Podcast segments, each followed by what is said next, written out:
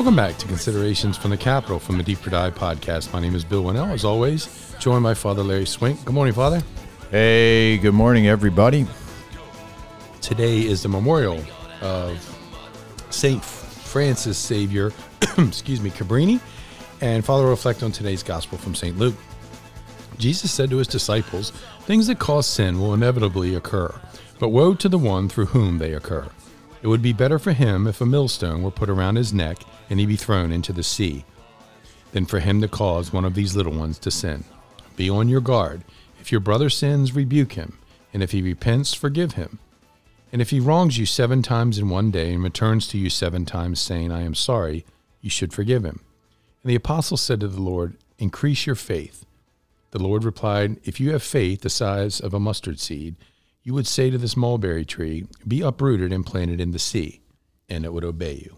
Father.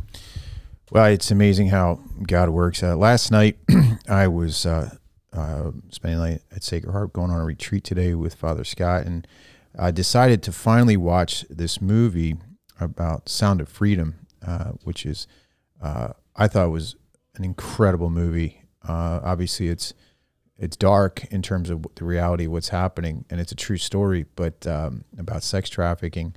But such a powerful uh, movie about um, this man's willingness to go deep to save children, but also it just how deeply um, scandalized we should be that this is actually happening under our watch. Um, and um, and then the beginning of the movie, uh, the Jim Caviezel, who's playing um, the main guy, the the agent, uh, looks at a, a pedophile in the eye. He's trying to find some of lost children. He quotes Jesus uh, when he finally gets some information he needs to uh, save a kid. He said, "If anyone causes these little ones to stumble, it would be better for them if a millstone were hung around their neck." And um, and it, you know, the guy kind of smiles and he's like, "What do you mean by that?" And he's like, "You're under arrest," and you know, has him arrested. And and I just after the movie, I was sort of in, um, just had a lot of thoughts, and I I felt so bad in terms of you know being a priest and thinking about how priests actually hurt kids, you know, and it I, I don't know why, but it's like it just dawned on me after watching the movie about how awful that is you know, that someone who represents Christ would use a little one um, for just really just, you know, for selfish and sinful, really awful, sinful purposes.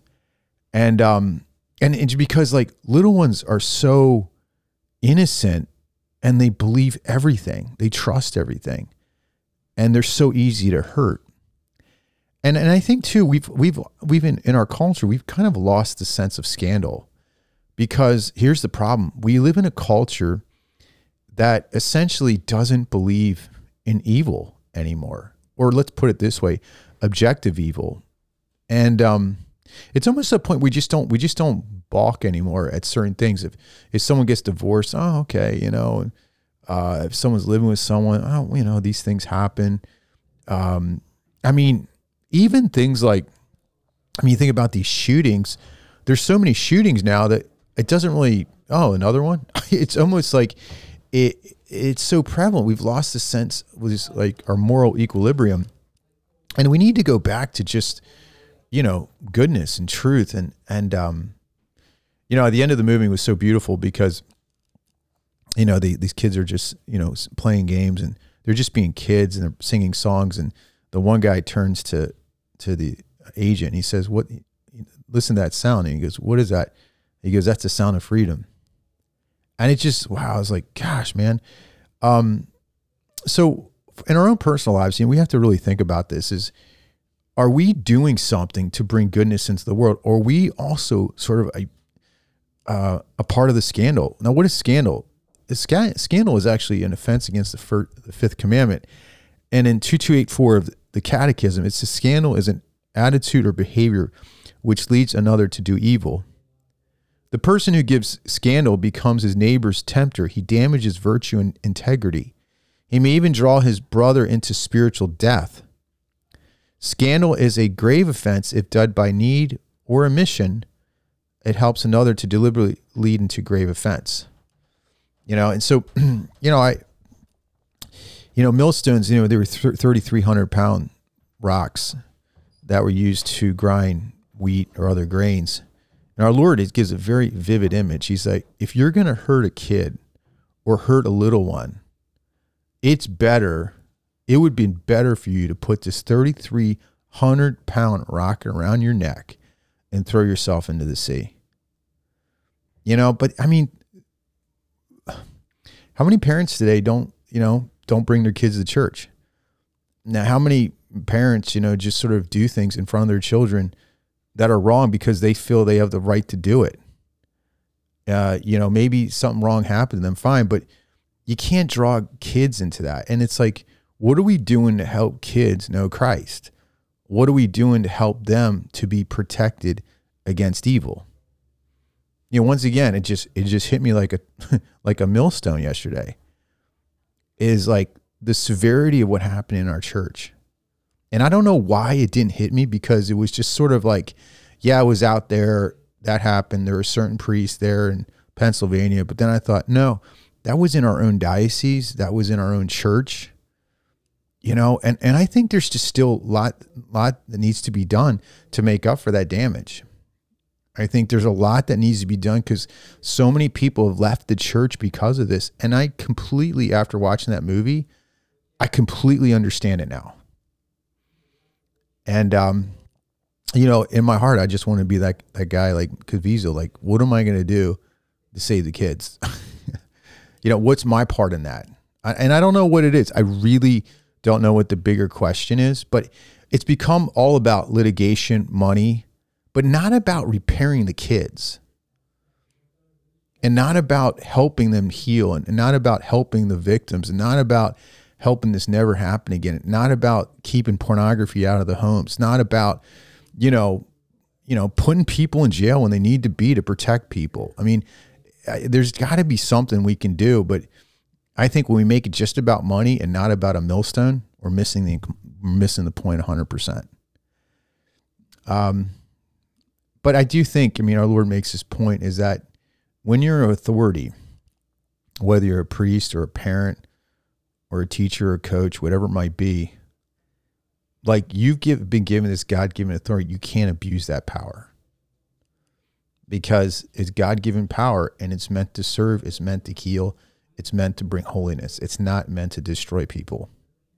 And what became very evident in this movie is people with power use their power to hurt little people that didn't know better.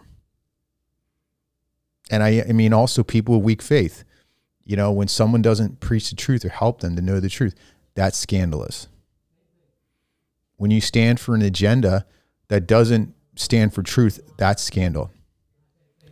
When you're not bringing people to freedom, but into deeper chains, that's scandal. So, anyway, hope I didn't spoil the movie for you.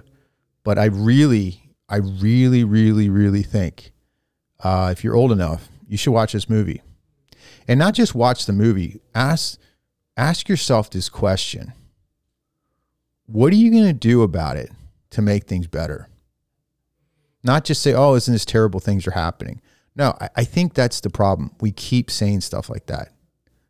Oh, these things happen. No, they're not supposed to happen, especially in our church.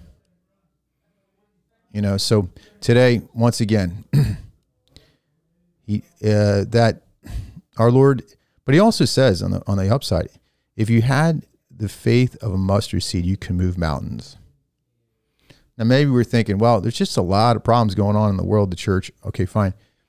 But here's the thing. Do we even have the faith of a mustard seed to make things happen? And there was one point in the movie, I'm not going to ruin it, but where Caviezel, I'm, I'm using the actor's name, had to make the decision. Is he going to trust in what his boss was telling him or what God was telling him. And he took the he took the mustard seed. He says, I don't have a big chance, but I'm going to go with this. And it worked out beautifully. And that also shows you when you kind of suck it up and you uh, embrace faith and you listen to what God wants you to do, then things change. And I think the problem is we're not listening to God right now. As a church, uh, as a people, as a country, we block God and we wonder why there's so much scandal. Why? You keep blocking God out of your life. If there's no faith, then these things happen. But when there's a life of faith and a life of goodness, when you're willing to bring light to darkness, things change. All right, folks. Sorry about the, you know, happy morning message, but that movie really rocked me in a good way. And I hope it rocks you too. And um, we have to stop just sitting back and just saying, well, things are bad out there. Yeah, I know. But once again, what are you and I going to do about it?